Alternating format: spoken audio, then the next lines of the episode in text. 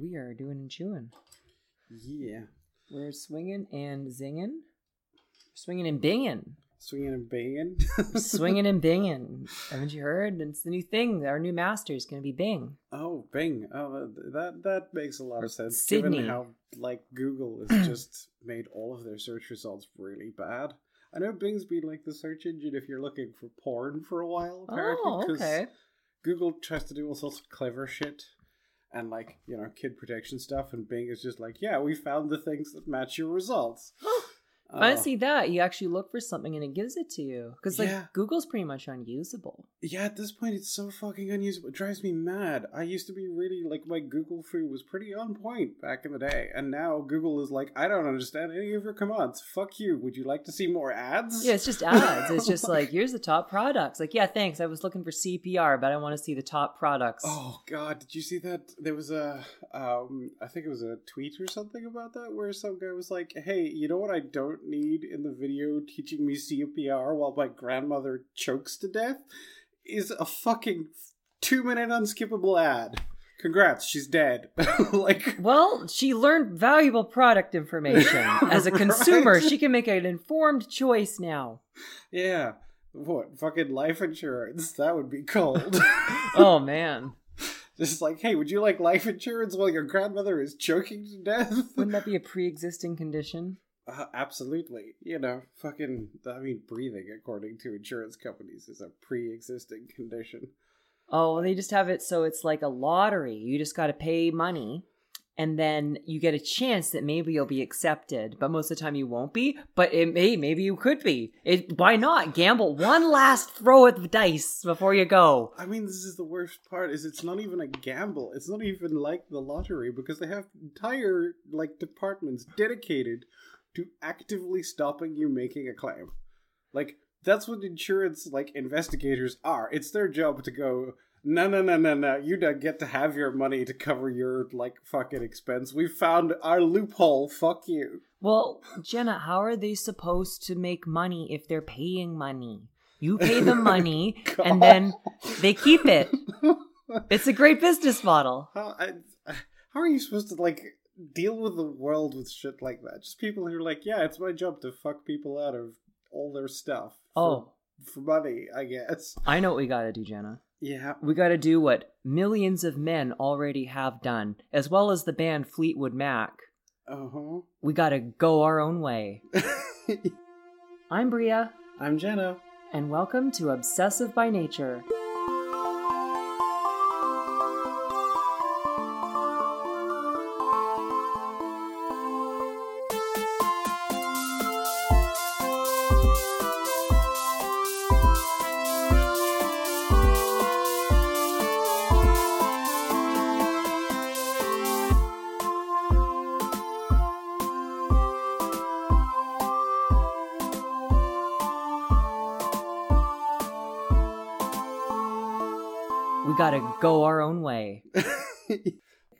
So, what does that entail for you? Oh, me? I mean, like, one. First of all, I am thoroughly red pilled. Let me tell you, I've uh, I've swallowed quite the jagged little pill lately. I mean, you know, I think especially being trans, the, the red pill. The, nowadays they're blue. They are blue. They've switched, just Yeah. like much like the political parties. They've switched. Red pills are now blue pills, but that is also being red pilled. Yeah. You're still you take a blue pill, but let me tell you, kids, it's the most base thing you can do. Yeah, I mean, I think we we've touched on it in a previous episode, just how much like I don't know. it feels like you're waking up to reality in a weird way because you're just looking at things properly. But anyway, we're we're Oh, already like I'm looking at things properly, as I am talking about a red pill. I'm talking about three red pills and, and a bunch of other weird crap. uh, Jenna, what am I holding up? Um some handcrafted pens, which I am honestly pretty impressed by. Like they look really really comfortable to hold. Oh yeah, Morpheus. Morpheus took me under his wing and showed me the way. And let me tell you, Big Pen does not have me in its clutches any longer. Oh, no, I have gone my own way, and I'm living things on my own terms, making my own pens. I, I I love this. I think the the paint. So to best describe it, it's like a um Is that a cigar tube almost?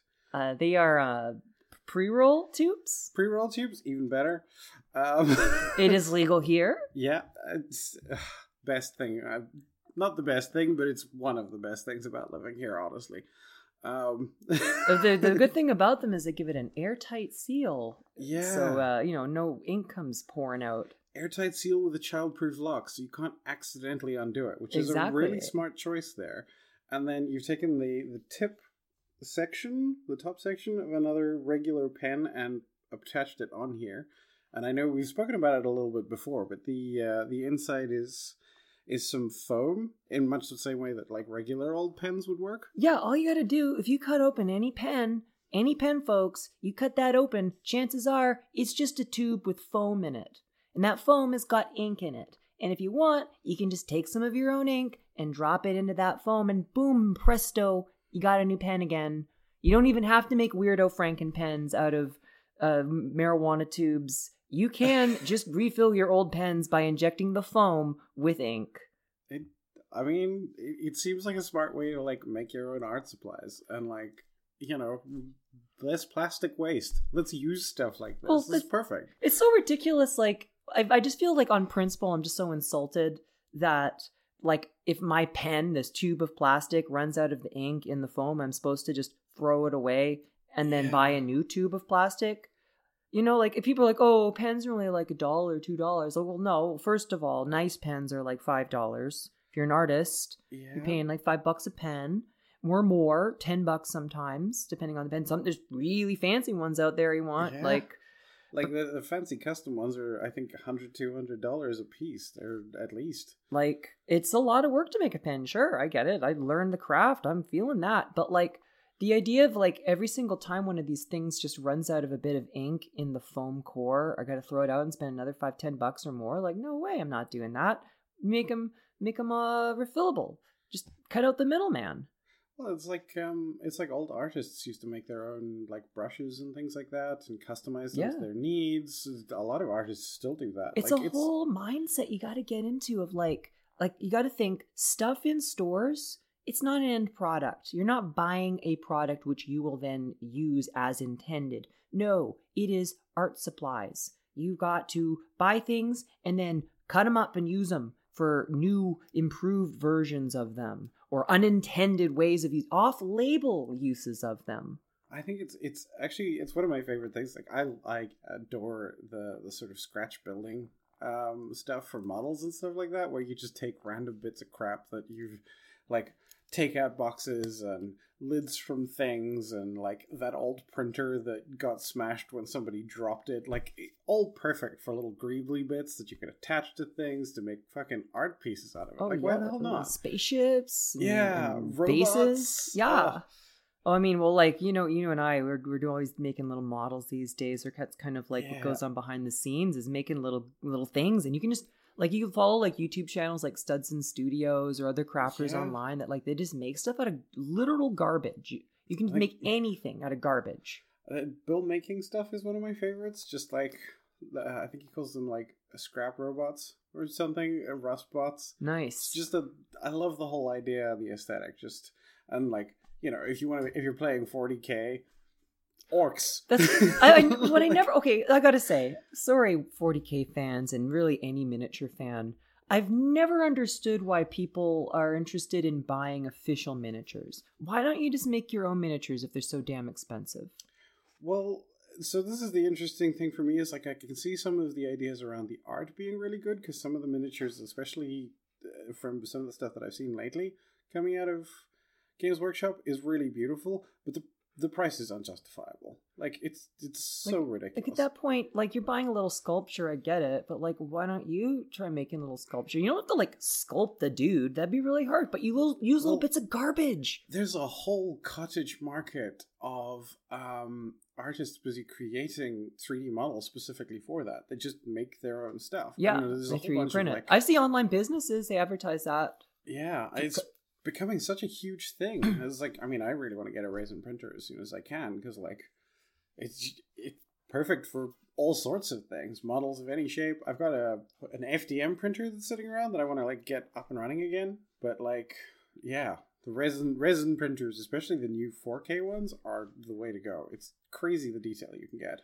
And it's so interesting you've got this kind of dichotomy of like a community of people who are doing this freely amongst themselves and then private businesses that advertise it as a very like sleek service that you can do through a web browser and then you custom order these things that they make for you. And like that's that's innovative, but like the I uh, this I think as we'll probably touch on later, there's an ins- insidious tentacles of people snatching up the commons.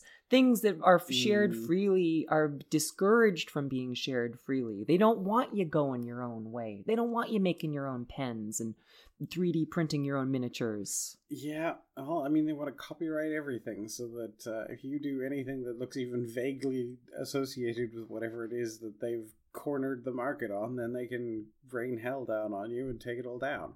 Like, how dare you make something that looks vaguely like a dude in 16 pounds of armor from the future?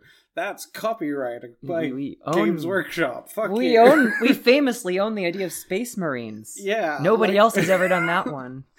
It's such a that's such a dumb concept that they have such control to like get stuff taken down on all these websites where people are sharing their like free edits of stuff. It's like, Ridiculous. fuck off. They bought your model. They have it in front of them. They're allowed to model their own shit off that. yeah. They're not profiting off it, so fuck off.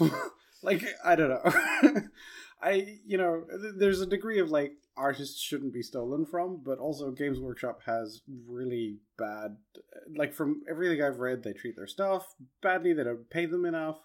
So it, all the arguments of like, oh, they're not being paid what they're due because of the artists and what what have you is like, no, the artists aren't the one getting ones getting paid. It's the people who own Games Workshop, and they can fuck right off. Yeah, we don't care about the bosses. We Mhm. care about the glosses, the people that paint them up and make them, people that are just making arts. Yeah, Those people are the ones we want to support. And like, I don't know, I'm, I'm torn between like wanting to support artists, but also being an artist and like making my own versions of things. Like, Well, I think it's you know, like if if there is benefit to you to making your own, which I think there's there can almost always be, why not? But the it's the things where you don't have the skill or the technique or the ability that a, another artist might have. That's where I really want to like support them, and in other ways, like help them make more of what they're doing. That's what you know.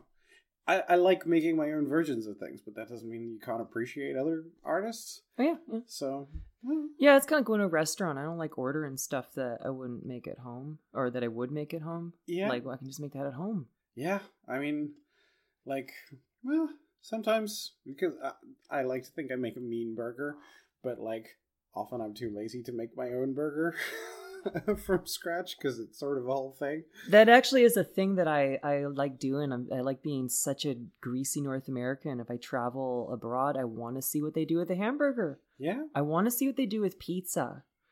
pizza's an interesting one. It's always, it never fails to be interesting. It, it's fascinating. Like when I was in when I was in England, like getting feta on a pizza seemed almost impossible. Huh. which is just something that I grew up with as being perfectly normal. But another thing that I grew up with being perfectly normal is banana on pizzas. Oh. A friend of mine is a huge fan of banana on pizzas. She fucking adores it, and I could never stand it. But like, I'm very much of Oh. the in the camp of like you can put whatever the fuck you want on a pizza. I mean, I'm pro pineapple, so I and I like bananas, but it, that does seem a little like. It's a little out Oh, there. yeah. like, Okay, you don't go don't go your own way too far. I I think I, I don't know. I mean, if you want to be putting blocks of cheese, well, I guess cheese exists exists on on your pizza, but I've seen some that are just like here's a slab of cheese Oh that is my. partially melted on one slice of pizza. That's I. I, I like when they got the big like balls of like the bocconcini or whatever. Oh yes, The big big goop, an ice cream scoop of something soft. That's that's nice. I like that. yeah, a nice uh, a nice fresh mozzarella, just like a chunk of it. It's like Yeah. it has that extra taste. It's uh, The, I uh, mean, some of my favorite pizza is just like the old classic, where it's just like here's some mozzarella, here's some tomato paste. oh yeah, the like- margherita. Yeah, and like some basil leaves. It's delicious. Oh yeah, solid. it. And that's like honestly, you should you should probably test a pizza place by that. Honestly, right? That's can you can you make that good? I okay. uh, like for me, it almost becomes this thing of there's like two kinds of pizza. You get the like. This is the slightly fancier stuff where you order a margherita and it's just it's Oh, heavenly. yeah, It's like yeah. just right. It's incredible and they do all sorts of like really creative things. And then you have the like the chain place where it's like, what would you like on your pizza? You, you can put fucking anything. Oh yeah, yeah. That's a very different pizza vibe. That's like a hockey game pizza vibe. That's right? like North. There's North American pizza, Italian pizza, yeah. and then there's everywhere else. I mean, like Everywhere else is usually trying to mimic one of those two. Yeah, I think that's that's like it seems like the majority. I have, I will say, I've had um, a Spanish pizza that was basically just like a very deep dish, almost bread-like thing. That was really really good. I don't know if that's Hmm. specifically like Spanish pizza. I'm not super well informed, but my extended family like did stuff like that, Uh, um, and they were all Spanish. So okay, okay. you know, Well, I don't know if it's exactly a local tradition, but the weirdest pizza I ever had was uh, the one I had at Mount Everest Base Camp. Mm. Um, it was, uh, as far as I could tell, the crust was made out of like pasta pushed together. oh, that's interesting. I think I've heard of that before. That And- sounds really tasty, honestly. It all had, uh, so I don't know, I guess ketchup and uh, a can of tuna fish and yak cheese.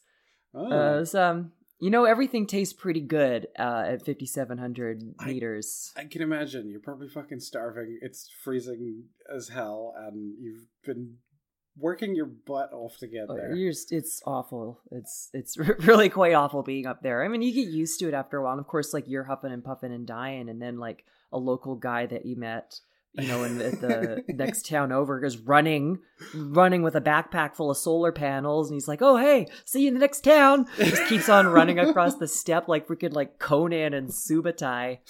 I mean, you know, like this is the thing. We're not really suited to those sorts of environments anymore. Like we just don't do enough of that kind of thing. We have to live up there. You, know, Yeah. you get acclimatized. Your red blood cells uh, get used to it or whatever. Well, I mean, in uh, so in Cape Town, there's a regular race called the the Two Oceans that um, people do. A, I think it's a running race. I this is how little I know about sports normally. So, um, but but uh, it's a it's a regularly well known thing that a lot of Joburgers go down to Cape Town, and because it's so much higher up in Joburg, uh, when they come down to Cape Town, the air is much thicker. And they perform with like ten to twenty percent better than the locals because Well, it's just like, yeah. well, we got lots more oxygen to work with now. Aren't you like not supposed to be like that's blood doping? You're not allowed to like take somebody else's blood who's done that, which they totally do. Well, I mean, this is this is the best thing is that you um, the best kind of uh, that kind of training from what I've heard or blood doping is you you get into like one of those chambers that amps up your oxygen, the oxygen you're breathing in to about the max that you can handle. Then they draw your blood and they store it, and then just before the match time, they pump you full of the highly oxygenated oxygenated Yeah. blood from while you were in the like oxygen tank. It's That's the win-win. That's it's your own blood, and you don't even have to go up high. you know what? Like, if, if capitalism wouldn't turn this into a horrible nightmare where people were being used as like fodder to for corporations to win brownie points against each other, I read the Olympics and all these sporting events. Let people blood dope. Let them take whatever the fuck stimulants they want. Replace limbs. Do whatever they want. Oh, Let's go God. blood bowl. Cyborg Olympics. Why not? Like, Sure. let's push the boundaries of, of what it means to be human and human achievement. Like technology at this point is part of our evolution. Might as well let people just I don't know, transhumanism. Yeah, you gonna do computer in the brain?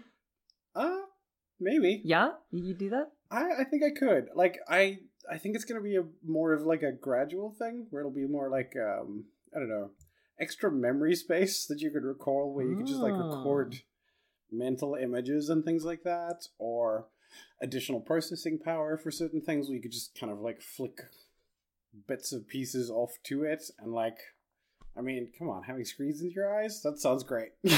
I mean, like, I I could see. You know, I was watching uh my partner do some like rec- uh programming stuff and like doing this like Linux like keystroke thing where you can like you can like press a key and then like it'll show the screen like on the screen like what key to press to skip to any given link that's on the screen so you can just navigate entirely with keystrokes just like so what if you have it set up that that's like a even just a simple program like that that like you would see different things and it would like based on what your visual perception is picking up if you think about wanting to go to that link it just takes you there and you can psychically navigate a computer program Well, I mean, this is this is this has been the dream of sci-fi, and like, I mean, ever since I was a kid, like this kind of stuff sounds so awesome to me. Like, you know, we could control cars, vehicles, everything by just jacking in. Voila! Now you have extra perceptions, and if you've got the training and the the right kind of thing to handle it, then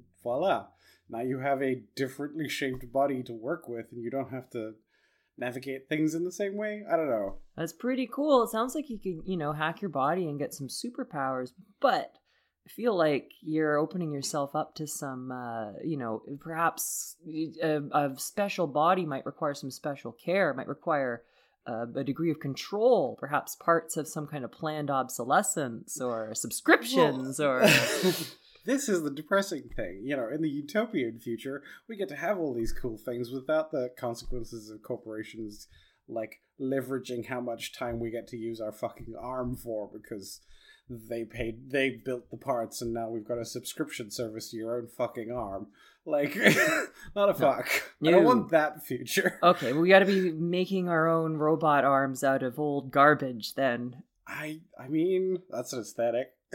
I'm here for that, but I mean, I guess that's where I'm going with a lot of my thinking on this of like going your own way in the face of like you can try and do cool stuff with like the system, the technology, and all this this incredible supply chain we supposedly have going on, but it all feels so fragile. And there's this ever encroaching influence of companies buying things up and leveraging control. Like, you know, one of the things that made me want to talk about this this week is how like Facebook is now implementing. They're going to be charging eleven ninety nine for uh, uh was it like a desktop and then fourteen ninety nine for mobile to have like your validated protection thing. fifteen dollars a month is just insane. It's ridiculous to use freaking Facebook of all freaking like everybody unilaterally like hates Facebook. Like what do Oh. they what do they think this is gonna?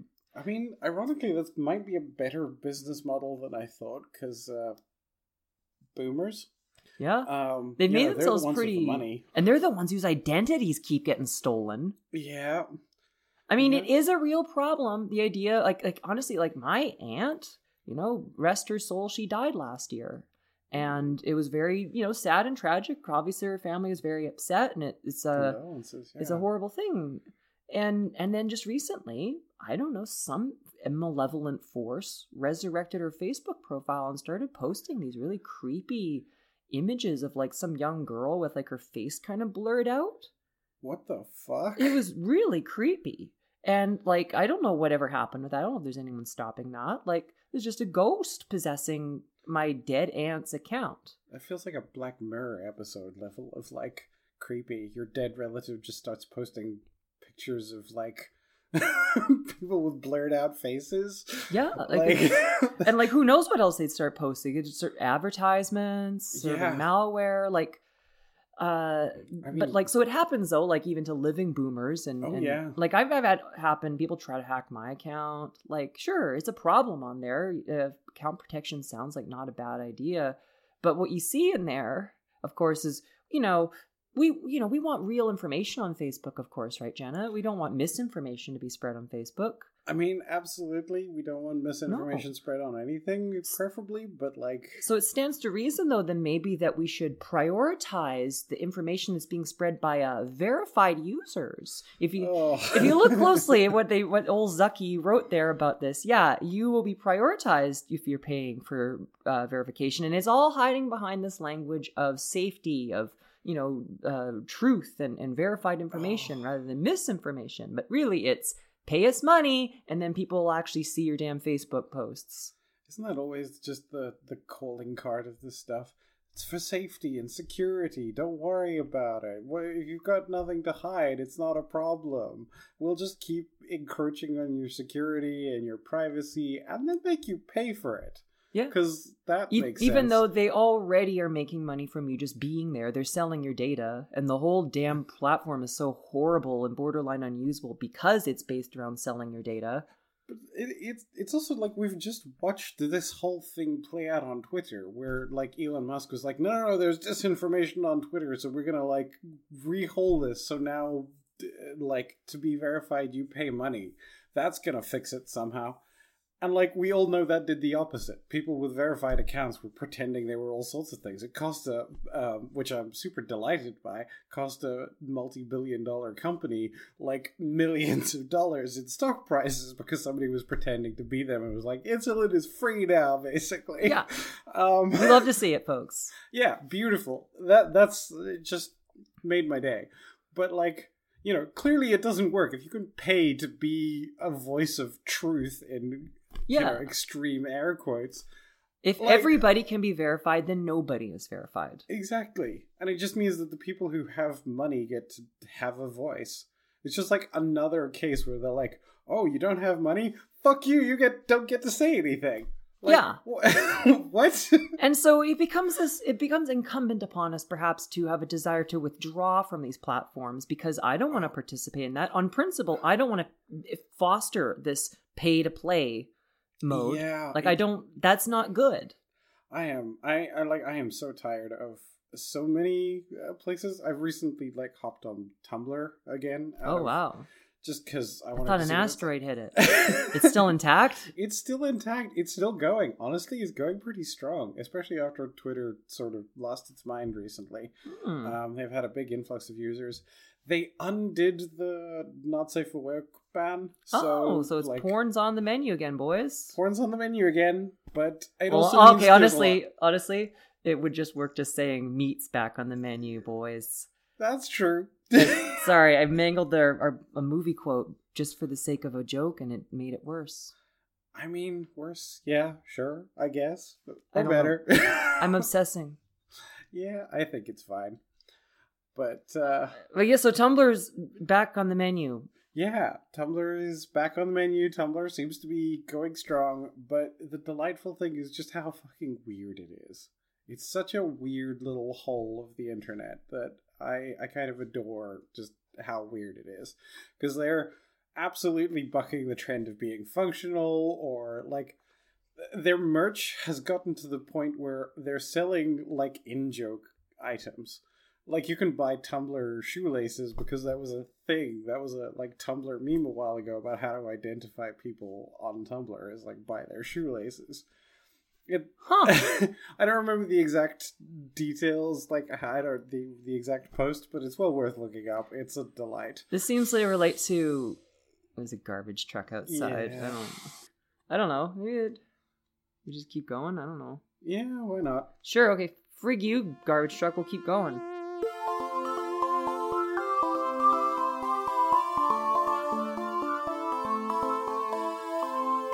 Uh, you know, it was like last week, or we were talking about memes and like how culture and products, so everything would be based around like the meme of the week. But like, yeah.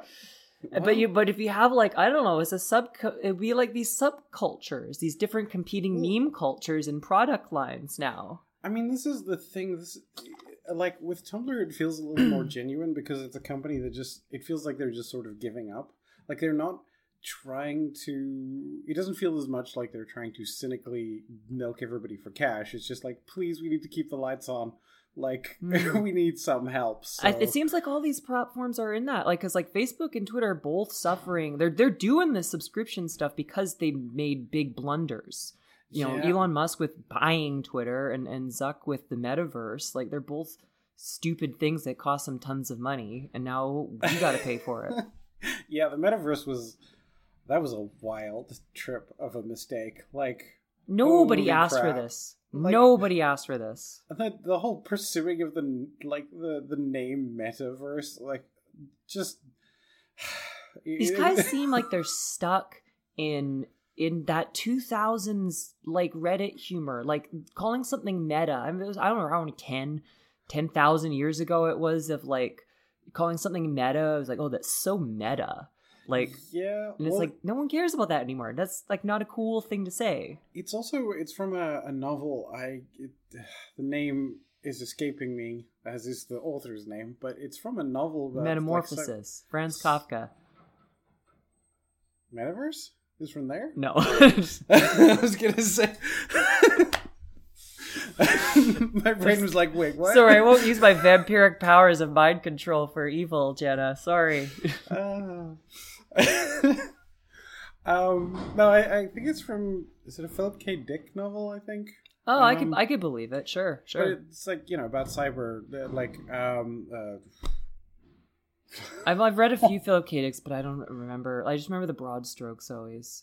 yeah. I never remember weirdo little details because I'm not. it's- I don't know. I think it's a it's a cyberpunk novel where like people end up in the metaverse, which is the VR like scape that they go into and hack and Oh, stuff. it's like the and- Torment Nexus. and it, yeah, it's like it, it. It talks about the they talk about like having built this um like the, the main character is talking about like building their neighborhood with the original people that set up the metaverse and then um like it became more and more garbage truck outside anyway It, this Well- this is fitting for the metaverse. Please. yeah Uh, i mean true that but yeah like it became more corporate more and more corporate and, and what have you it feels like um fucking facebook android person whose name i'm escaping on again uh but that was that was a whole wild trip sorry i'm going down like I know. weird I'm we're, I'm here but- for it because you know. um, that that metaverse advert where he has his avatar, and the entire time I'm watching, I was like,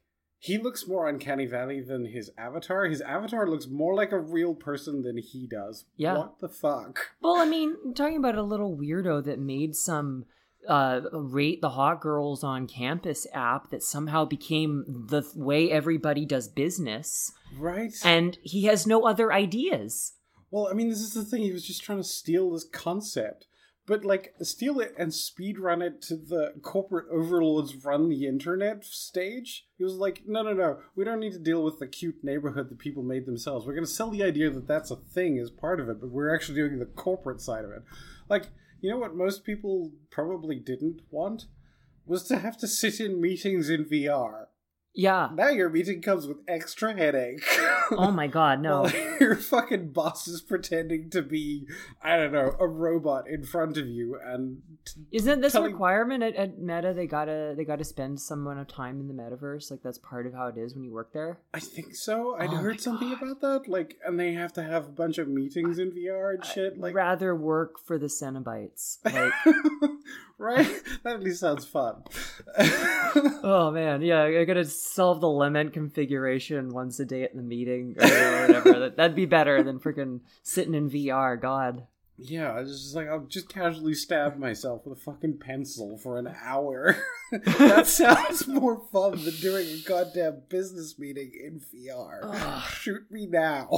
And I, I just, I don't like nobody asked for this. It's just, it's just feel like it's just playing their hand. They're like, yeah, we're gonna buy all of the real world, so you're gonna have to live in a dog kennel in VR. So get used to it now. I mean, like, it is looking forward to the future in a surprisingly effective manner in some ways, but boy, did he flub the landing. Like, yeah, I, I do genuinely think VR is an aspect of the future. It's coming, it's like what is here already is really crazy impressive. There's so much cool stuff. But you know what people don't want? Facebook's sanitized nothing burger. Like, it. oh, the metaverse sucks so badly. Everything I've seen about it looks so boring. It's so weirdly sanitized. Nobody has legs for some reason, even though VR chat has managed that. But I guess occasionally, sometimes it's a little janky. And so the metaverse was like, no, no, no, we can't have the jank. It's got to look corporate pretty. So everything is corporate art style where it all looks the same and Ugh. just vaguely devoid of life. I just, I'm just opposed to it on principle. No VR. I'm not going into your hell dimension. You can't trick me. You're not gonna get me to eat the lotus. You're not gonna get me to live in a dog kennel. I'm not eating the bugs. I'm gonna live in the real world. I'm gonna make pens out of garbage. See, I want to do both. I, I, I. There's so much potential in VR for me, but like, at the same time, I everything's so corporate and oppressive. I fully understand that sentiment. If we lived in a better real world, I think I'd be more interested in a fantasy world, oddly enough. Yeah, I think that's that's perhaps the thing is like I read a lot of fiction when I was younger that had my my eyes starry and my brain thinking of all the wonderful things that would be part of the future, and now I'm presented with the corporate hellscape that is providing the vague flavor of those things and none of the substance. it's a sad thing. They just they buy everything up. We, we're the, you know what it is. We're living in the money society, of course, right? Uh, Yeah. The old capitalism. Everything is based on the dollar, so that means whoever's got the most dollars wins. They can do whatever they want. They'll buy everything up. You're not going to brute strength them. It's not a contest of brute strength. It's a contest of dollar strength. You know, you're not going to outsmart them because it's not even a matter of how smart you are. It's a contest of dollars. Also, like fifty people own half the world's worth. Like, what? So, 50, like fifty people can decide the fate of everyone else. Yeah, Elon Musk can just buy Twitter and wreck Twitter for everybody. Yeah, I mean, it's not that it was great before, but it, it was just like jumping on it and making it sink. yeah. I mean, like, I, I, I have not been a fan of Twitter since before. Oh, I always- like as soon as it came out, I was like, this seems like all the things I hate about Facebook faster for some reason, um, and with none of the the stuff that makes it vaguely tolerable. And like, Facebook was a downgrade from MySpace, in my opinion. yeah, I mean, I'm I just miss having a website. I miss websites. right. Remember homestarrunner.com? Yeah. Remember when you had your own website? Remember when search engines would actually show you websites and not just ads? yeah, God, and where you could actually use reasonable search functions, like I don't want results that contain this, whereas Google is like, oh, we put more of those in your search results. Now, at least. Once upon a time, it was a, it was a wonderful time when I- the freedom reigned on the internet. I feel like I just yeah, I've just stopped engaging with so much. Like ostensibly I live on the internet, I do online stuff, but I just like don't search. I don't I don't bother looking stuff up online a lot of the time because it's like it, unless it's a product basically because that's all it's good for.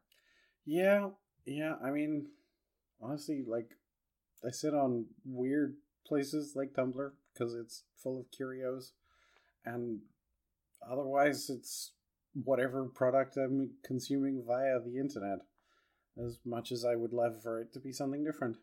And like, you know, this whole business, like especially with like Facebook and Twitter and all that, but all of it, it's like it's you get embedded into a system that they some product comes along, some new thing comes along, and they try to make themselves indispensable. Like automotive industry. They really Yeah. embedded the automobile into North America instead of say rail, right? They they got that in and they've made themselves indispensable because everything's built around that now.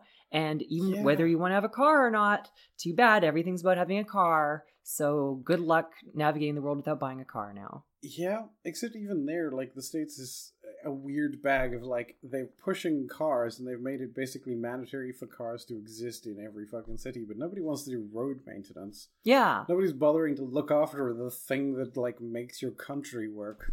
Like, No, that's, that's that sounds like communism.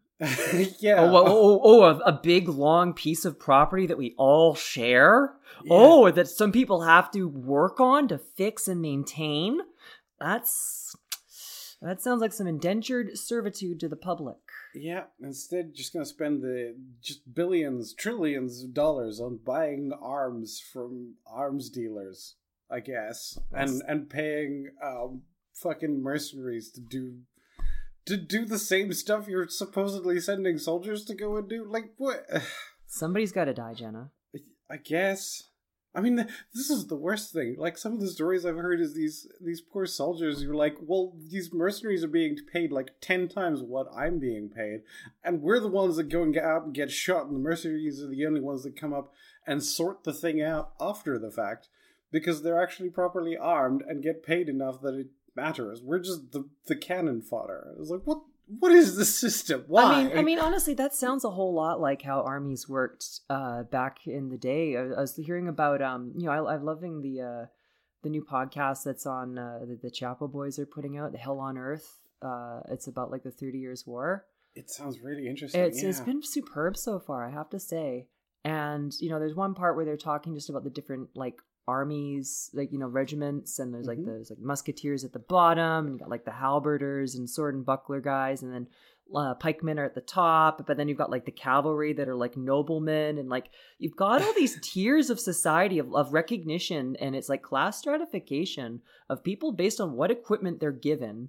And Yeah. it's based on their social status. Like if you're a nobleman, yeah, you're an officer, you're a cavalryman, you are you got all the nice gear, and you're gonna come in at the end of the battle and mop up. Like you're not front lines. Like you're gonna Yeah. those losers they go first we don't care about them you get to come in and have all the glory afterwards and you're also afforded like the the right of capture or whatever right like they're gonna take you hostage they're not gonna kill you Yeah. like you, you've got this stratified class of, of people who they quite clearly get preference and social standing within violence Well, I mean, like you know, most in most cases, if you've been to like private school, for instance, even in modern times, you get sent to um to like if you have any degree of money or go to university or things like that, you end up being put into the officers training, like in modern armies these days. And it's like if you come from any sort of rich background, that's where you start. You don't start in with the grunts yeah unless you make an active choice to do so, which is just like already class stratification. And it's like I know there's like a whole thing between non-commissioned officers versus uh, the other ones. I I'm not as I don't know as much about this time as I did about like Roman structure, for instance, which is a weird thing to be interested in as a leftist, like Roman history, because most of the people that are super into Roman history are uh, not not the nicest of people. oh where's, where did that that f word come from was that was that uh, the old uh, fascism is that has some Yeah. roots in somewhere Oh god, I don't know why so many fascists are so obsessed with the Roman Empire. Like they were somewhat fascistic, but not as fascistic as the people that fetishize them are. Well, yeah, I mean, everything it's about harkening back to a golden age, right? Like, yeah, so, Rome was hardly a golden age. well, they were harkening back to like Egypt. Like, Yeah. they were like, oh yeah, those guys, those are they were amazing. They were like magicians. like, they knew everything. Wish we were as cool as them. One day we might be. Better conquer the world to get there. well, I mean, at one point they conquered Egypt. I think Yeah. points. That's a great point of propaganda, gotta say. Yeah, Talk up your enemy after you beat them. We conquered mighty Egypt. You know, did you know they know everything, folks? They're so good. They have such incredible magic, but we beat them with our incredible army. And trust me, folks, we're going to be conquering the rest of the world too. We're going to be spreading civilization, folks. We're going to be bringing them freedom and the Roman way of life. And then we'll be better than Egypt. We're going to be better than Egypt, folks.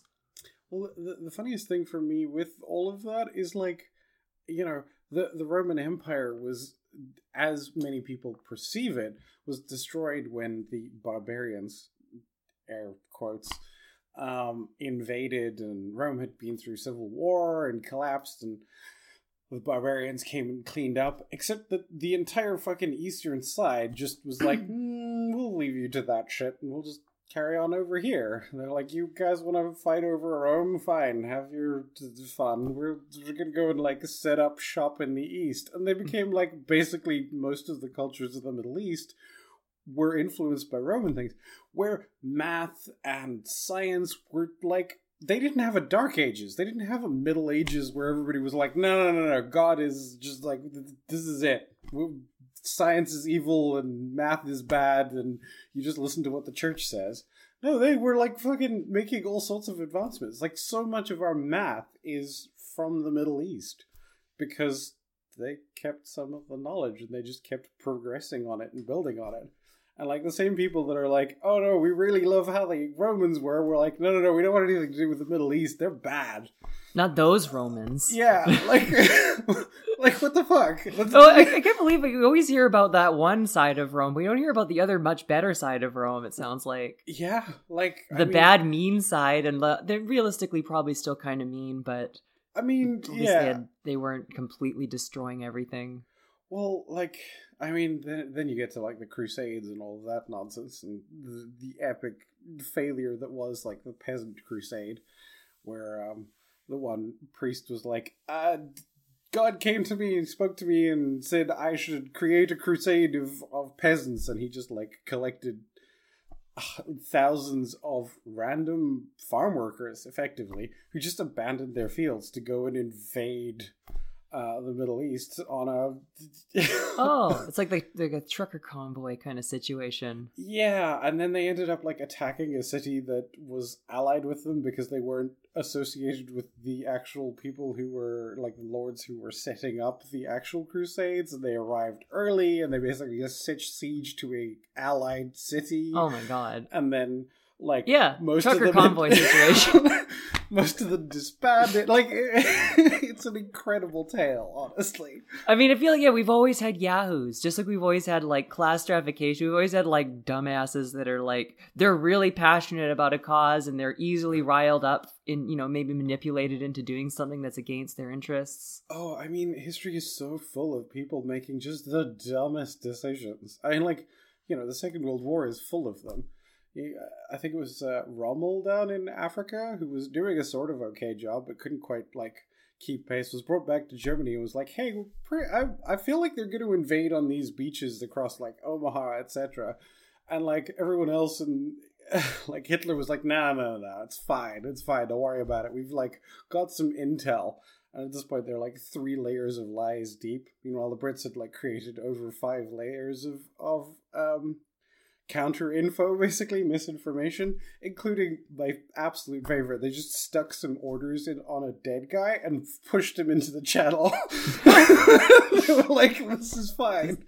Like um yeah, like all these plans for fake D-Day plans that they just put on this dead guy with a soldier's like with an officer's uniform and pushed him out into the ocean, and let him drift over. Well, yeah, I mean, getting somebody to commit to like the wrong move is much better than having them stay the same. Like you, you got to get yeah. them off balance, right? And like especially it's like they're gonna know, okay, you're gonna be attacking at some point yeah. What when will it be? Ooh, I don't know. Maybe here, maybe here. Oh, who knows? I mean, the the truth is, so much warfare, especially like ancient warfare, was just like misdirection across the board. Like some of the best generals were like uh, attaching sticks to their their uh, their men's horses to d- kick up a cloud of dust because then it looks like there's a huge army approaching yeah. and you only have like 500 um cavalryman or something, or like sending two guys out each to like across a, a huge field, like pairs of guys to go and create bonfires. So that it looks like you have this huge army that's gonna mm. come and attack you the next day, and people just fucking give up. Or like, you was it was the one the cities being besieged and they just get normal townsfolk to put on soldiers' uniforms and stand yeah. on the gates and just like here's a helmet and a yeah. spear, like go stand over there. yeah, yeah, you make them think you got more than you got. Make them think you are where you aren't. Yeah. You want them to know that you're going to attack from wherever it is you're going to attack from. Yeah, make them think that you're so powerful that they could never stand a chance, or like pull them into ambushes. It's just like, or like there's a little long form like long form like strategic thinking of of like how do we you know propaganda wars mm-hmm. uh, we have to make our positions seem impregnable in the long term rather than just even the short tactical term and make them seem like uh you know we have our shit together more or that our our defenses are stronger than they really are. Well like it's interesting i used to be a little confused as to why like chess for instance was always something that was hyped up for generals and what have you to know because it always felt like it was very low on on certain kinds of strategy. But it's actually because of like more modern techniques um, where people memorize a bunch of moves uh, towards the beginning of the game so that you know most of the counters and what have you. Whereas back in the day, those weren't quite as popular or well known. Um, but also, like, it's so much of it is about trapping your opponent into, like, giving them false impressions of what you're trying to do while still, like, capturing them effectively.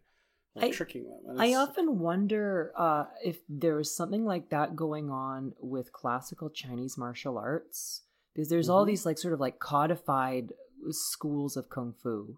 There's like so many different styles of kung fu in China, but there was like certain like codified like like almost like imperial academically accepted forms of kung fu, okay. and like I I get the sense because it was so tied up with like theories of medicine and like the universe and science, like Chinese concepts of like qi and health and stuff. Like it was like this kind of philosophical academic like study so it was like I think there was a like almost like this academic kung fu of like, oh, you know, this style. Well, of course I know how to counter that style. It's with this style. Like this kind of posture is what's needed to overcome this. And like it was kind of I think removed from reality over time because less and less actual fighting occurred Yeah. and more and more like it's like is a civilized it's for civilized company these men would do private duels maybe they wouldn't do like actual fights and and like it became removed from like just some street guy trying to beat you up or whatever and just swinging wildly you're that's very different from fighting somebody that's you know studied every move and knows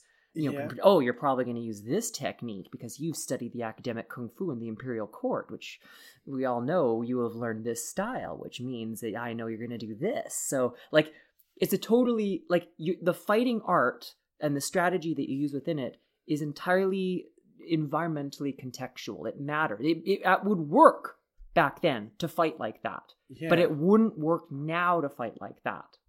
Well, it's, it's actually something that I find quite interesting where I've seen um, a, a degree of that in certain martial arts that I've gone to to take a look at where they especially talk about how how good it is for like defending yourself in the street. And then they give examples in the class of like okay and this person attacks me like this and it's like every time especially having grown up in south africa i've seen a couple of muggings i've seen you know and like if you've ever seen somebody like actually try and stab a person, it's it doesn't look like what a lot of people think. It doesn't look movie things where people are doing like long thrusts or what have you.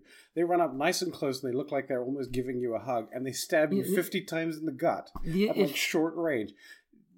It's it's always funny to see these like demonstrations where they're like, "Oh, I'm just gonna flip the guy over like this." Yeah. blah, blah. It's like Nuh-uh. most times, no. if somebody actually wants to hurt you with their knife they're not to let you know that you, they have it Yeah, I and I, you know, I've seen. I it always fascinated to me that like there are some martial artists who I, without a doubt, know they can handle themselves, and other ones who I'm like, you're gonna get stabbed. Mhm. You're gonna get into a fight that you shouldn't have, and a guy is gonna bum rush you with a fucking sharpened screwdriver, and you're gonna be dead. Yeah. like your your fancy techniques are just not gonna work in this situation because you haven't actually understood what they're trying to do in this moment. You're thinking flashy, like, oh, they're gonna lunge at you like this. And it's like, no. i'm not how- expecting you to fight like the people i train against Yeah, like I think that's that's the fascinating thing, and like I think you can see that same sort of idea in, in the kind of like that that codification of like this style versus this style until it becomes so disconnected from reality that it's like, well, yeah, if you're fighting under these particular rules, but like how about you come up against the guy who just kicks you in the knee, like yeah or you know they uh, just throw a sucker punch out of nowhere like yeah, or they throw a brick at you, Yeah. like your kung fu is great, but uh, there's, there's the limits there's limits Yeah. And, you know, that's not to say that, like, these things can't be very good. And I think I've seen some people really, like, pull it off really impressively. But I've also seen the opposite for people. I think the the real key with martial arts, not to go too long about it, but it, there's a difference between martial arts and fighting. Martial arts is not Mm. fighting. Martial arts is training that you do, which can help you better understand fighting. But if you want to actually be good at fighting, you actually still have to fight people. yeah. And I, this is coming from somebody like I don't fight people. Like I I like doing martial arts and I do some sparring and partner work and stuff, but I don't like like I'm not, like I'm not gonna fight people. I don't want to get hit in the face. I'm not gonna hit people. Yeah. So I'm not gonna pretend that I'm like good at that. I, you know, it's a strange skill in the modern world to, like, train, especially as, like, you know, it's it's useful to learn how to fight if you're going to find yourself in a position where you're going to be fighting. But, like, these days, I would say it's also probably more useful to do some basic gun training courses. Or just Yeah. run, yeah, well, definitely to understand how guns work and then run away. Yeah, Like, chance- absolutely. Like, you know, like it, it can be extremely useful, I think, for people who are afraid of being assaulted by firearms to go and do a firearms course just so you know how they work and you know their limitations and all that stuff. I'm a big proponent of that. I think there are too many guns in too many places that are being used to hurt people, but like, you know, well, here we is power. here we are in a situation now where it's like we've got a system we live in where you kind of like you can sort of rely on it. Like you couldn't just shoot a gun wildly and, and expect the police not to show up. Like the if you chances are if you get in a fight, the police are going to be called. There's a good chance that you know you don't need to completely defend yourself entirely on your own, like you're in like the wild frontier. But also, the police can't really be trusted. It's not a super reliable situation to be calling the police. Uh, you have only a very particular set of you know if you're like a nice respectable looking white middle class person you can probably call the police and have an okay time with it but anyone else calling them they don't have a reasonable expectation they're being treated very well by them most of the time Yep. Well, I mean, there's been um, several cases of African American men in the situation where they have shot the assailant that was like attacking a group of people. The cops rock up, they see that guy with the gun and shoot him without asking questions because their first thought is, unfortunately, very often a racist one. Um, and it's like you can't if you're if you're not white, you can't be sure that you're going to be safe if you call the cops. So we have a situation like that where uh, I think a lot of society is like this of like there's systems in place but they're unreliable. And there's forces at work within governments they're trying to make those systems less reliable. They try to strip them away. They make the laws ridiculous. They make the systems not work so you can't rely on them so you have to withdraw from them. That's also like even even unintentionally adding layers of bureaucracy that impede or slow things down. Um, like you see this with, uh, for instance, disability care, trying to get access to disability, or anything where people end up having to go through extra steps just to get whatever they need. It's like the system is is even when sometimes people are trying to help, but they don't actually understand the people that they're trying to help um, they put barriers in the way of other people, or they make things that lead to situations where more racist or um, unpleasant outcomes occur. Because yeah, like it's just like, oh well, I'm gonna put in a new committee that's gonna aid people to get through the system by having an intake exam that like helps them identify the the places that they the things that they need to do except that that's one more meeting that they have to go to that's one more thing that they have to do before they can interface with it it's like you know um, i know there are there are people who actually like talk about techniques for uh, people of color in the states to to like de-escalate situations with cops. Like what to say when how to say it how to just to try and like Oh my stop God. them from potentially seeing you as a threat. It becomes a whole extra skill they have to know. This is extra time and energy they have to spend to stay alive. Yeah in a system that's supposedly there to help them be safe Yeah, and it's like you know all these people being like, well, if you if you just do this long list of fucking things, except that list keeps growing and people still keep dying. It's like they keep on adding more and more burdens to take more and more out of you. Like they expand their own power at your expense. Uh, sound familiar with other systems? Like, Yeah, and it's like I, I'm pointing this out not to be like, oh, yeah, like Facebook charging you money is the same as institutional racism or, or you know, No, no, coercive. no. But it, but it's a symptom of the same sort of forces of like expanding power of like say large corporations and the forces that serve them, like police Yep. and they expand their power they take more and more from people and expect more from you and give you less in return Yep, I I think that's you know that that is really something that that corporations and like cops, for instance, well, not even for instance, cops are specifically um, entrenched in the system in such a way that their job is to protect private property. It's not to actually really help people; it's to protect private property. You know, when's the last time that you had a cop actually help you out with something? If you've been burgled or if you've been attacked or something like that, they pitch up, they take statements, and then it goes into a court case that maybe you'll see something out of. And, you know, statistically, they're more likely to work on the higher profile cases.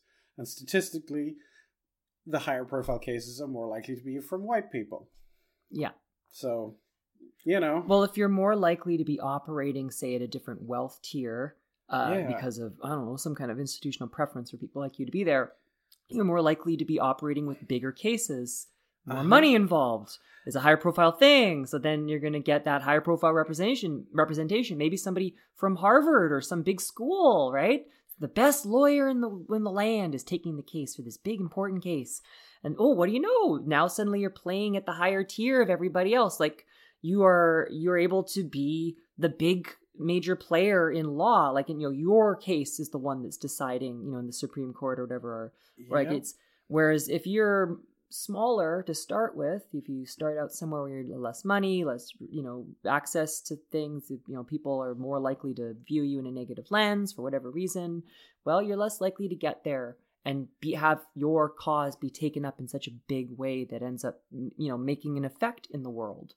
Yep. It- It's pay to play as always. Yeah, I was just about to say, pay to play is is the way that they want everything to go, and I think it's been like it's been a huge sticking point for a lot of capitalists that the internet has been extremely anti pay to play for a long time, and that's why they keep pushing more and more techniques. It's why so many games are like just fucking pay to play these days.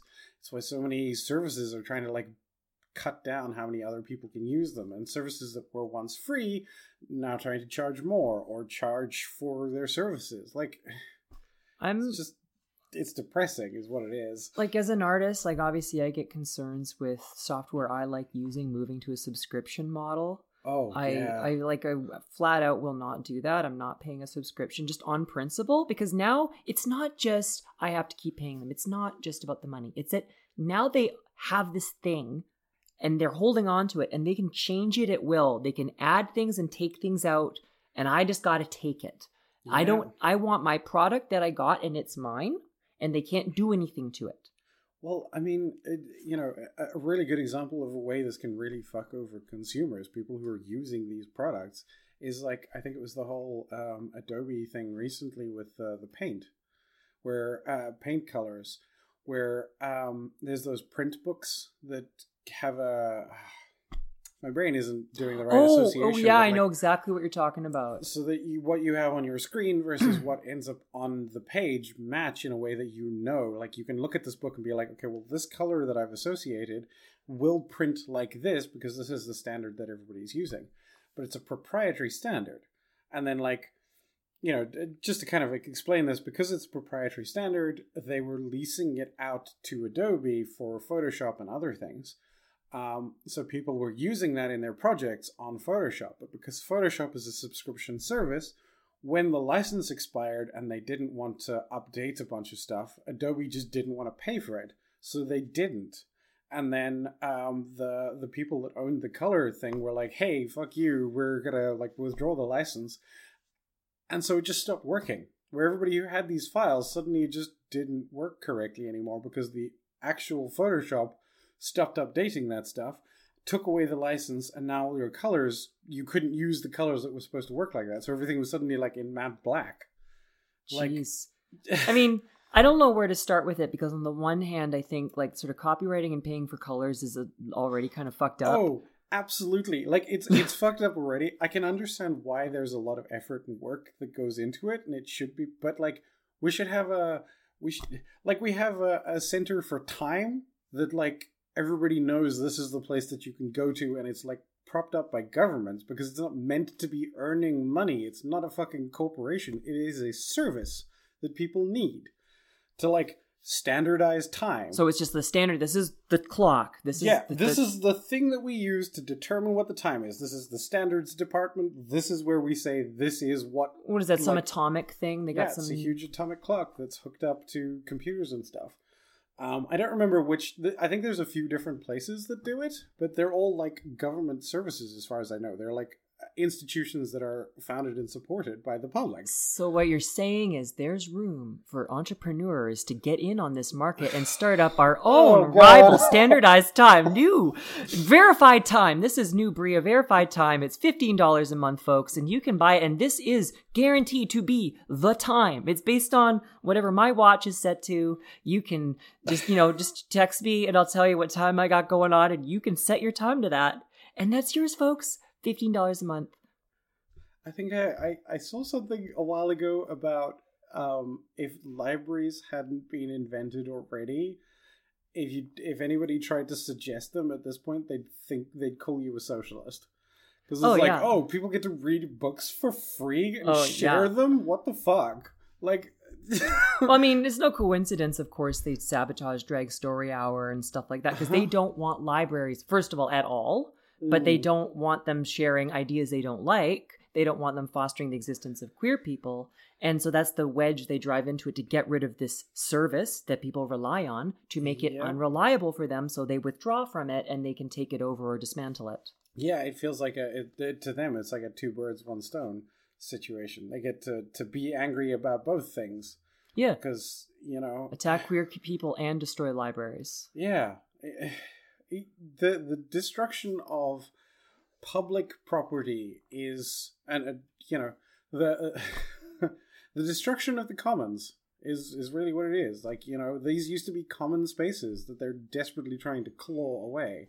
Like yeah, I I think the color thing should absolutely be a public service. It should be an institution that is like these are the default colors, and we sell these books which help keep the lights on, but they're not being sold at a profit. They're just as a This, thing to this help. is what col- you want things to work with industry. Industry, I'm sure, would like you to be able to work with them. Here's a fucking standard. Why is this a company that is profiting off this? Like, what the fuck?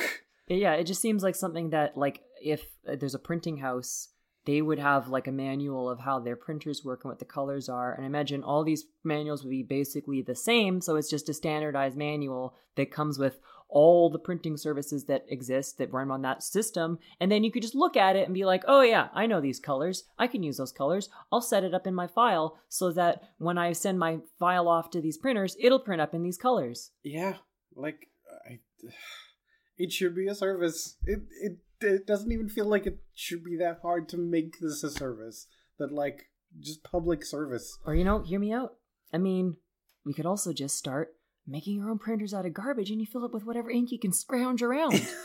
I mean, I do kind of like I I especially like that because I kind of that makes me think. I, I'm going to be doing this, by the way. I got a bunch of defunct printers that I'm going to be trying to Frankenstein up, I think. I really like the idea maybe we could do something to like mix some interesting other pigments and things in there and see what we can get away with the thing working with because it could be really fun to do some like textured art with see if it can handle things. Yeah, yeah. I, I would long wanted to set up a printer to print out uh, clear resin of, or like just even to give like my custom Pokemon cards that I've been known to make, uh, like a nice like top coat that has texture to it. Texturing top coat has been the thing I've been trying to figure out because like some of those nice high end like shiny GXs, oh they got such a nice texture. They got the little you can feel the bumpies, you can feel all the little things, and I want to make pretty cards like that. And so if I could print resin on top of it, it would That would be really really cool. Honestly, I think we've spoken about this a little bit before, but like yeah, it's such such such a cool concept. I want to like make it work. there's too many things to do in the world. Yeah, too many too many like rabbit holes to get stuck down. But I I I do think like that's the beauty of it. Like you have this custom thing that you want to be doing and there's so few options to do that, which is why I really like the the, the pens that you've been working on Oh, I'm like so happy with these pens, Jenna. like they I'm so seem proud. really awesome.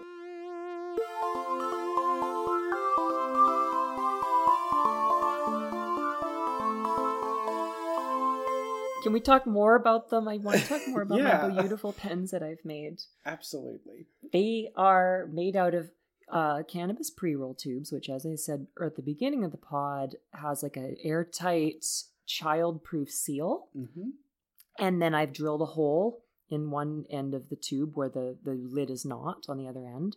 And then I've stuck in the one I've just opened up here. I took an old Sharpie that was all burnt out and I cut the end off the Sharpie so I'd have the section that the cap could fit on. Because you Uh-huh. gotta have a cap for a pen, right? Yep. And then I I stuck in that another tube, a little plastic tube. Ooh. And then I stuck in the tube like a, a crow quill type dip pen, like uh, you normally have to dip a pen in ink yeah. and then that goes in the sharpie and then the sharpie goes in the end of the hole that like that i drilled into the cannabis tube and then a piece of foam i insert that through the small tube and it goes to the tip of the the pen nib and then there's That's foam Great. as I said, all pens just have foam in them. I shove a big old piece of foam inside the main tube that touches with the little piece of foam, and then you put ink into it, and then the ink flows down into the pen you sometimes have to rehydrate it a bit uh, to get it going. But once it gets going, you've just got a beautiful dip pen on the go, which I can take that nib out and replace it. I've got a box full of these metal nibs. I'm never run out of those. I got an, I got a couple. I made kind of like that. I got a couple others that are just pens that I liked that I just you know did basically the same process to, but instead of the whole nib thing, I just put the pen that I liked on it with its cap and stuff onto this big body. And part of why I chose the big bodies of the cannabis tubes wasn't just that they have like they could have a, a nice big high capacity they can hold Mhm. tons of ink but they have the back the cap of course on the back lets you open it up and refill them easily Yeah. with this huge capacity in the big body but also the big body um, it just fits really nicely in my fingers really comfortably and like Yeah. you know this time last year i was having a lot of like joint problems which i'm doing way better with these days but it just got me thinking about like long term like when as you get older your hands are probably to worse right yeah. so and pens that the man makes, big pen, they don't care about your hands. They just care about making a cheap little plastic tube that's portable. They don't care if you're gripping it too tightly and hurting your old person fingers. No, you need a nice, big, chunky Bria pen, folks. It's made out of a cigar tube or a cannabis tube, or I got another one that's made out of a, a pill bottle. Uh, the pill bottle one is honestly just a, like a paintbrush that I took the end off of and stuck holes into the the bristle part with the pin so the ink Mhm. could flow freely through the bristles and then stuck that onto a pill bottle with foam in the pill bottle and then I put uh, also foam into the tip of the pen so that it would carry the ink down into the t- pen tip and then an old other pen cap on top of that yeah. and I'm excited to see how that one draws. Actually, it's a little sloppy because it's a cheap brush but if I used a nice high quality brush I think it would work pretty well Yeah. and then this other one's another kind of this is a super glue container and has a super glue cap on the top for an airtight seal. And then it also has one of those crow quills. This is a G pen from Japan, my favorite comic nib, with a piece of foam wedged up into it. And uh, this is okay, but it's got this weird gray ink. It's really hard to make nice gray ink. Um, Mm. so I got to perfect my ink recipe, which is what it comes down to with a lot of these things. It's like, okay, you got the pen. You could refill the pen. You could cut the pen up and make it into whatever you want, but you got to source your ink. And that is where they often have the proprietary edge. They've got their fancy highfalutin inks, and you've got to find a way to source some nice ink like that. You got to get that primo ink. Yeah, I mean, like, I think that's. I I love the idea of all of this. This just like pulling away from from this disposable plastic crap. Because I mean, that's the other thing that all of this does is we've got the the like. Uh, all of this global warming issues that we're having with waste plastic and it ending up in the environment and things like that, and like you know, an ink printer ink has always been horrendously expensive. Uh, sorry, I'm going in like three different No, directions here, all at the same Go time. off, Queen. But um, like you know, a this is saving saving on the plastic, and like b it, the inks that you create. Yeah, it's a little bit tricky to start with, but like once you really get going, it's gonna pick up and allow you to do much more creative things with the ink as well. Yeah. if you want a particular shade of gray, you can make it happen. Because Exactly. Once you know how to mix it, you can mix it up. I can refill like already some of these pens I've got here, I've given them different color inks than they were originally intended for. Yeah. And you can just refill your pens with any color ink you want. You don't have to use the same ink you used before. And you could metallic inks, you could experiment with that if you want that kind of effect. Like you can do anything with it.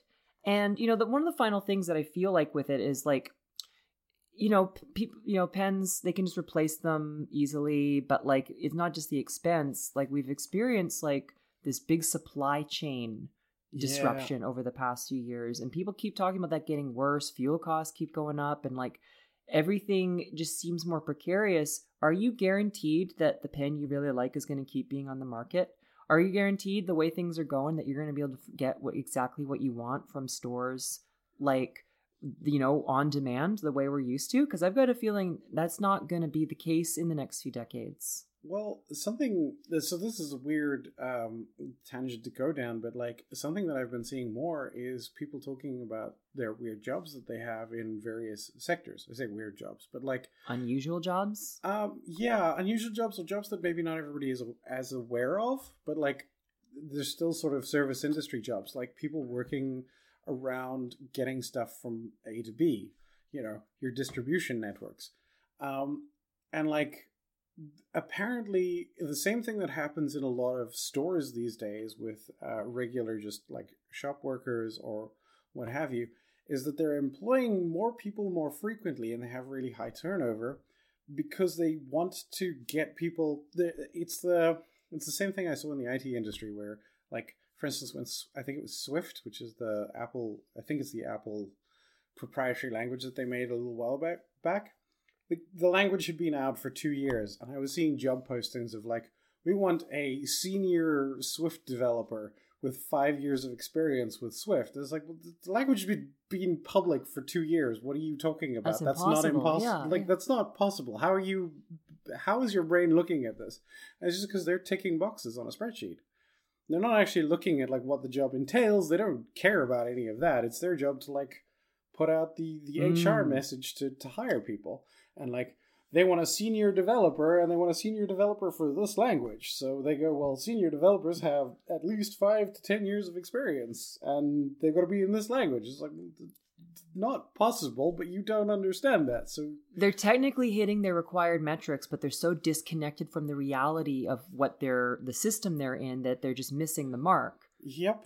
And then, like, what, what they'll do in, in all of these situations with, like, store is, is they'll employ a bunch of people, they'll give them the training, but then they don't actually want to schedule them full time. They request full time. They're like, no, no, no you got to have full availability because they're trying to fill in the slots. Yeah, and on the yeah. spreadsheet, it looks good to fill in all the slots. But then they don't actually want to give people more than like 20 hours a week. Oh no, then you have to pay benefits and stuff. Yeah, well, this this is the other thing because they don't want to actually have them as permanent permanent employees, but they want them to have full availability because that fills up their spreadsheets nicely. And also, if they require them to fill in for somebody in an emergency, they would have to pay them overtime. Whereas if they only work 20 hours a week and they fill in for somebody, that's just normal hours. Exactly, and I mean, all of these factors lead to them like hiring all these people and then not actually filling it up, and then they have high turnover because people are like, "Well, I'm being paid minimum wage and I'm working 20 hours a week, so 20 hours at minimum wage is not enough to afford rent." Yeah, why am I here? like and i can't go and find another job because when i say hey i want to work these days the company's like no no no no no you got to give us full availability or you're fired and i'm like well i guess i'm fired then Yeah. because i can't live on what you're paying me and i can't get a second job so Bye. Um, Good luck filling this position. yeah and of course like the people doing the spreadsheets don't see this they don't care but what it's starting to have is more and more of an impact like uh, amazon a couple of i think it was a year ago had a uh, an internal memo leaked where they were pretty sure that in certain certain areas in the states they're going to run out of employable workforce in like two years Because they'll just burn everyone who would work for them they out. burned through more than 70% of the available workers that they think that exist in that area that would work for them they have burned through more than 70% of them There's people, pretty- who- the people who don't work there anymore. They've like quit or been fired or, died yeah, they're injured, uh, Like- disabled now. you know so They just- they've just piled through the workforce my what God. happens when they run out of people Does that just it? The system will just use you. They're they're it's Yeah. it's there not for you. It's for them. And so f- participating in a system fully is really difficult for people because they'll just take everything they can from you. If I've often found at any job, like if I'm good at that job, that just causes the management to like take more and more from me oh yeah until I can't, uh, you know, like you're better off like being mediocre at your job or not letting on that you're too good because you're going to pay for it eventually. the reward for being good or efficient at your job is more work Yeah.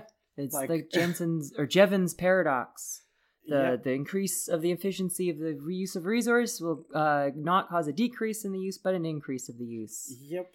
It, I mean, it, it feels like the same kind of thing that happens with like um, public transit versus cars. If you build an extra lane into your road, more people will use the road. Congestion stays the same. Like if you build more public transport, more people use public transport. Traffic goes down. like we know these things to be true. Nobody wants to implement them because, well, Well, they well that just makes total sense. Of course, they they wouldn't implement it. They're going to give you more public transport if that's going to make more cars like the cars go down because they're paid by car companies they they they have an interest in cars staying up the oil companies need that uh, cars going up like we talking Well, about It's also like they're like, well, people aren't using public transit that much. It's like, yeah, because your public transit sucks. Yeah. So if your public transit sucks, most people don't use it because it's hard to get fucking anywhere on it. So you know how you fix this? By making more public transit, not by waiting for more people to use public transit. and they do this with every program. They cut everything back so that way people are like this sucks. Why am i paying taxes for this? Fuck that. Yeah let's defund it. Whatever. Get rid of it. Yeah, that's the that's the privatization wheel right there. Just like make the service shittier, give it less money, and then tell people that it's costing them lots of money in taxes, and eventually you can defund it. Like, and like, so I don't blame people for wanting to withdraw from things that aren't working, but like, how do we decide what's a thing to withdraw from and what's a thing to stay and participate in? Because if you do cede, like, you don't want to cede, say, your stake in libraries, in public Yeah. transit, in even just government institutions to a degree. Although I think, I don't know, we're at a point where like you can't really expect a government, like, say, elected government to actually do anything for you. It's just about you don't want it to become worse than it already is. well, I mean, you know, I I'm a big fan of, protests. I, I think like protesting is real important, but also engage with systems that work.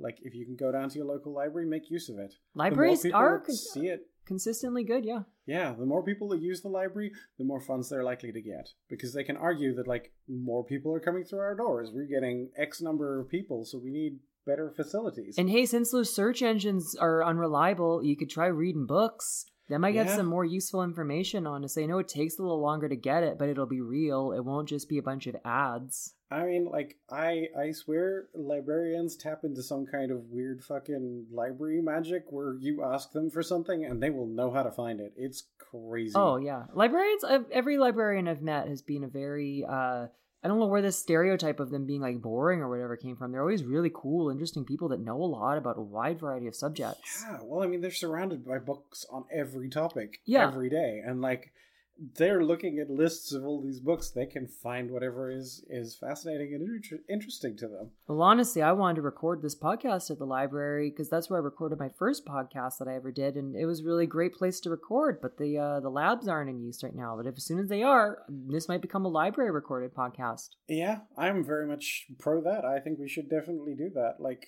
yeah, they've been under maintenance, I think, because uh, they took the opportunity under COVID. Yeah, something like up, that. They were closed so- for COVID, and then they did maintenance. So we'll see Yeah. when it happens. But yeah, that, that, that'd be nice. But like, just you using these systems that actually matter and like Yeah, Uh, but then you do have to be willing to like step away from things that aren't serving you. Like I don't think it is a good idea for people to be like, oh yeah, I'll just pay fifteen dollars a month for Facebook verified or whatever. Like, no, don't, No. don't, don't pay for Twitter. Don't pay for Facebook. Like, come on, no way. And like, you know, I don't pay for Netflix if you can. Um, yeah, avoid it. Disney there Plus. are plenty of ways. Yeah, absolutely, absolutely don't pay for Disney Plus. Disney is a corrupt company that hates queer people. you know what you should honestly do.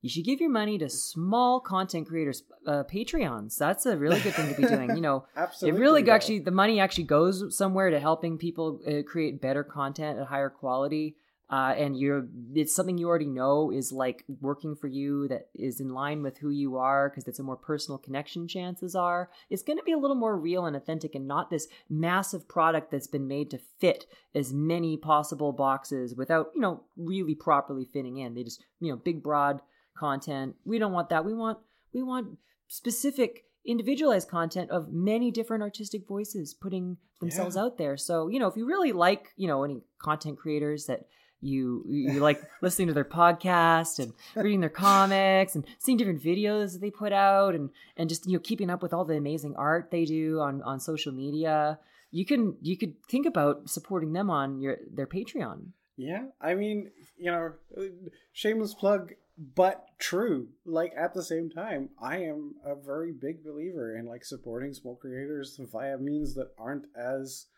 connected to big companies. You know, the more artists that you support via Patreon, the more they can do their actual art, do what makes them passionate and and and like lights the fires inside them that you like, rather than having to go through some company that doesn't even want to pay them for what they're doing. Like fucking Netflix doing that AI back art background for that one series or movie recently. Oh my god, really? Yeah, they didn't even credit anyone. It was like AI, and then the the next credit was like person who worked with it but didn't give a name. It, it's yeah, it's absolutely fucked. Yeah, yeah, no, we're not doing that, folks. We're you're supporting a real human being when you support a small creator. Yeah, But you know, be, beyond that though, like I think it's like people should maybe be doing more things for themselves. I don't like this impulse under capitalism of like, oh, you should only be doing the thing that makes you the most money and then get somebody else to do another thing for you and pay them money to do it. Like that alienates you from other people.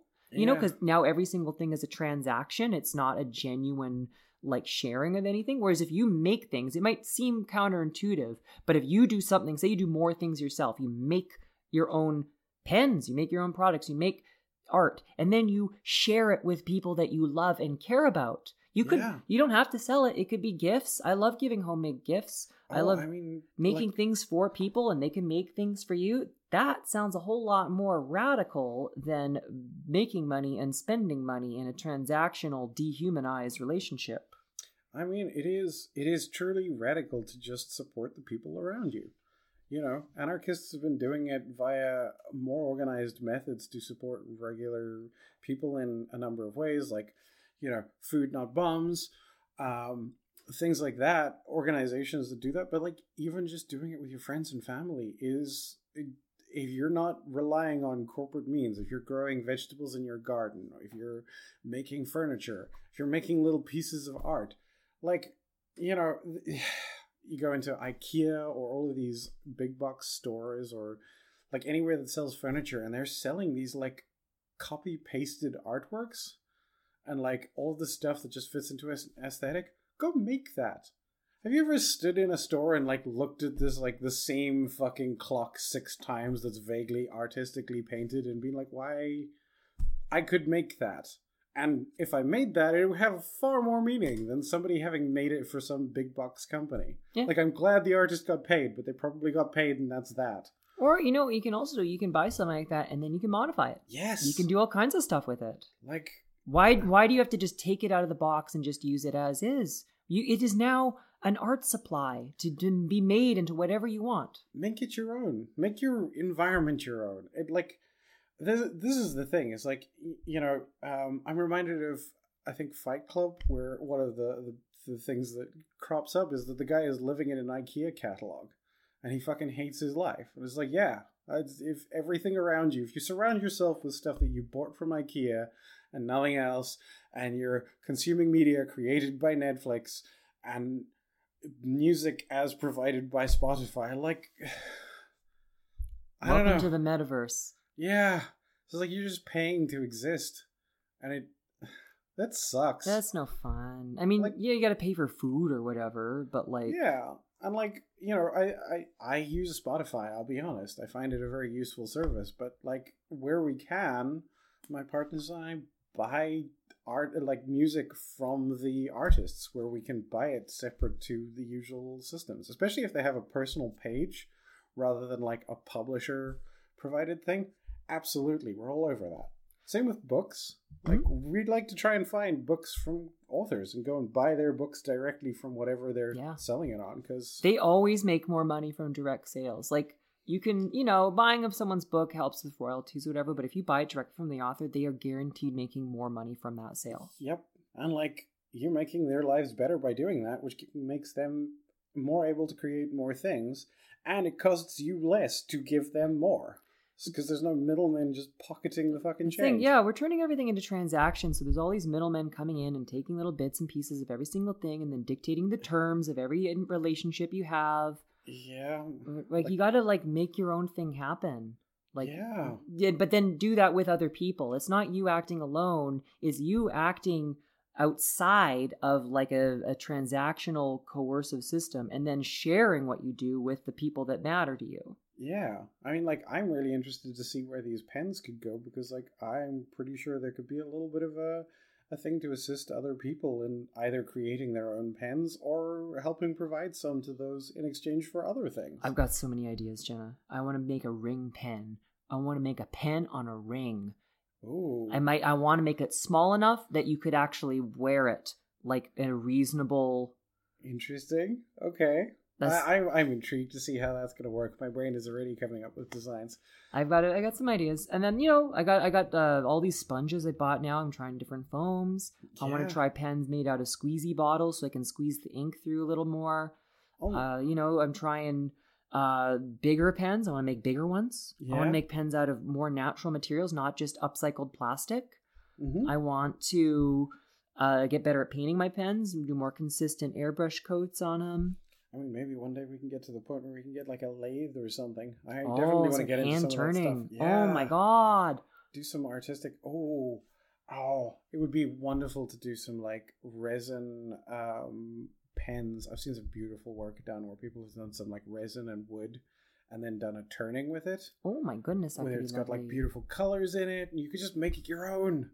Like, Well, that's the first step is working out working prototypes out of garbage, and then you would turn a nice fancy one from scratch, but you use the same principles to put together. Yeah, and that's the thing is like, and you know, you can take the skills that you learn to make something better that is unique to you. That is a creation of yours. That is a beautiful piece of work in a piece of art in its in and of itself, and uses better principles than like just buying plastic crap from the store. You know what I was thinking of doing?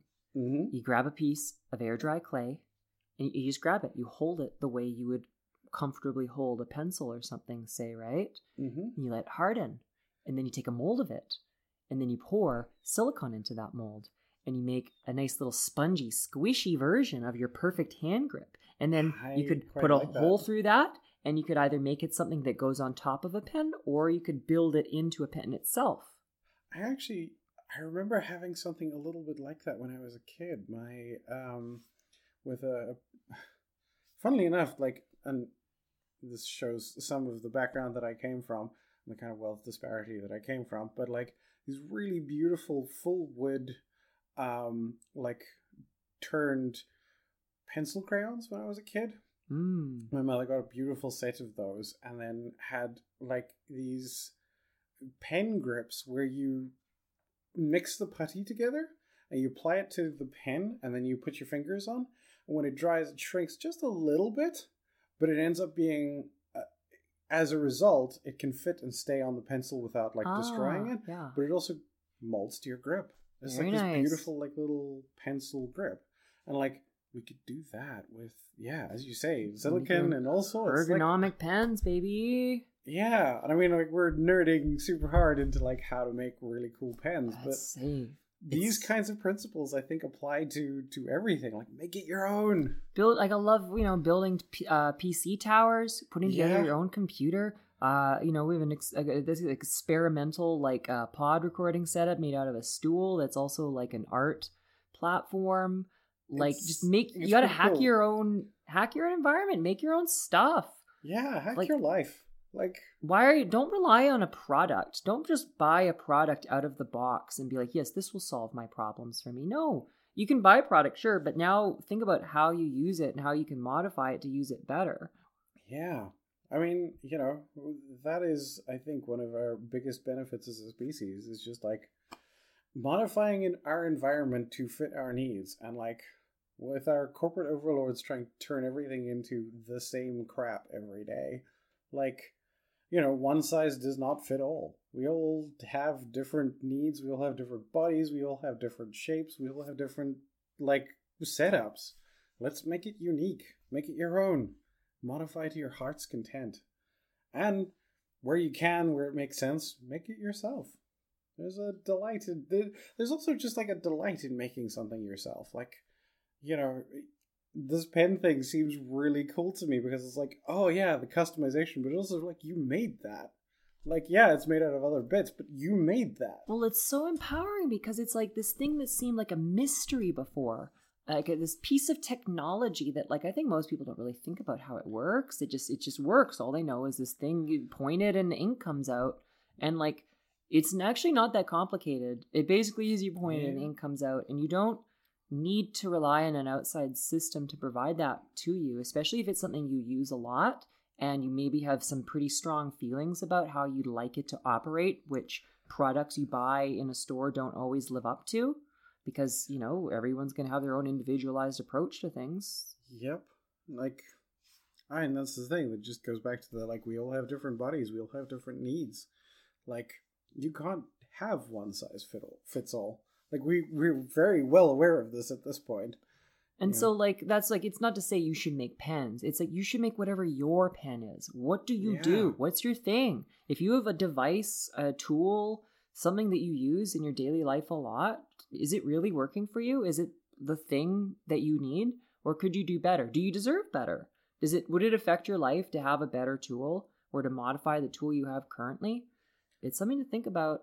Yeah.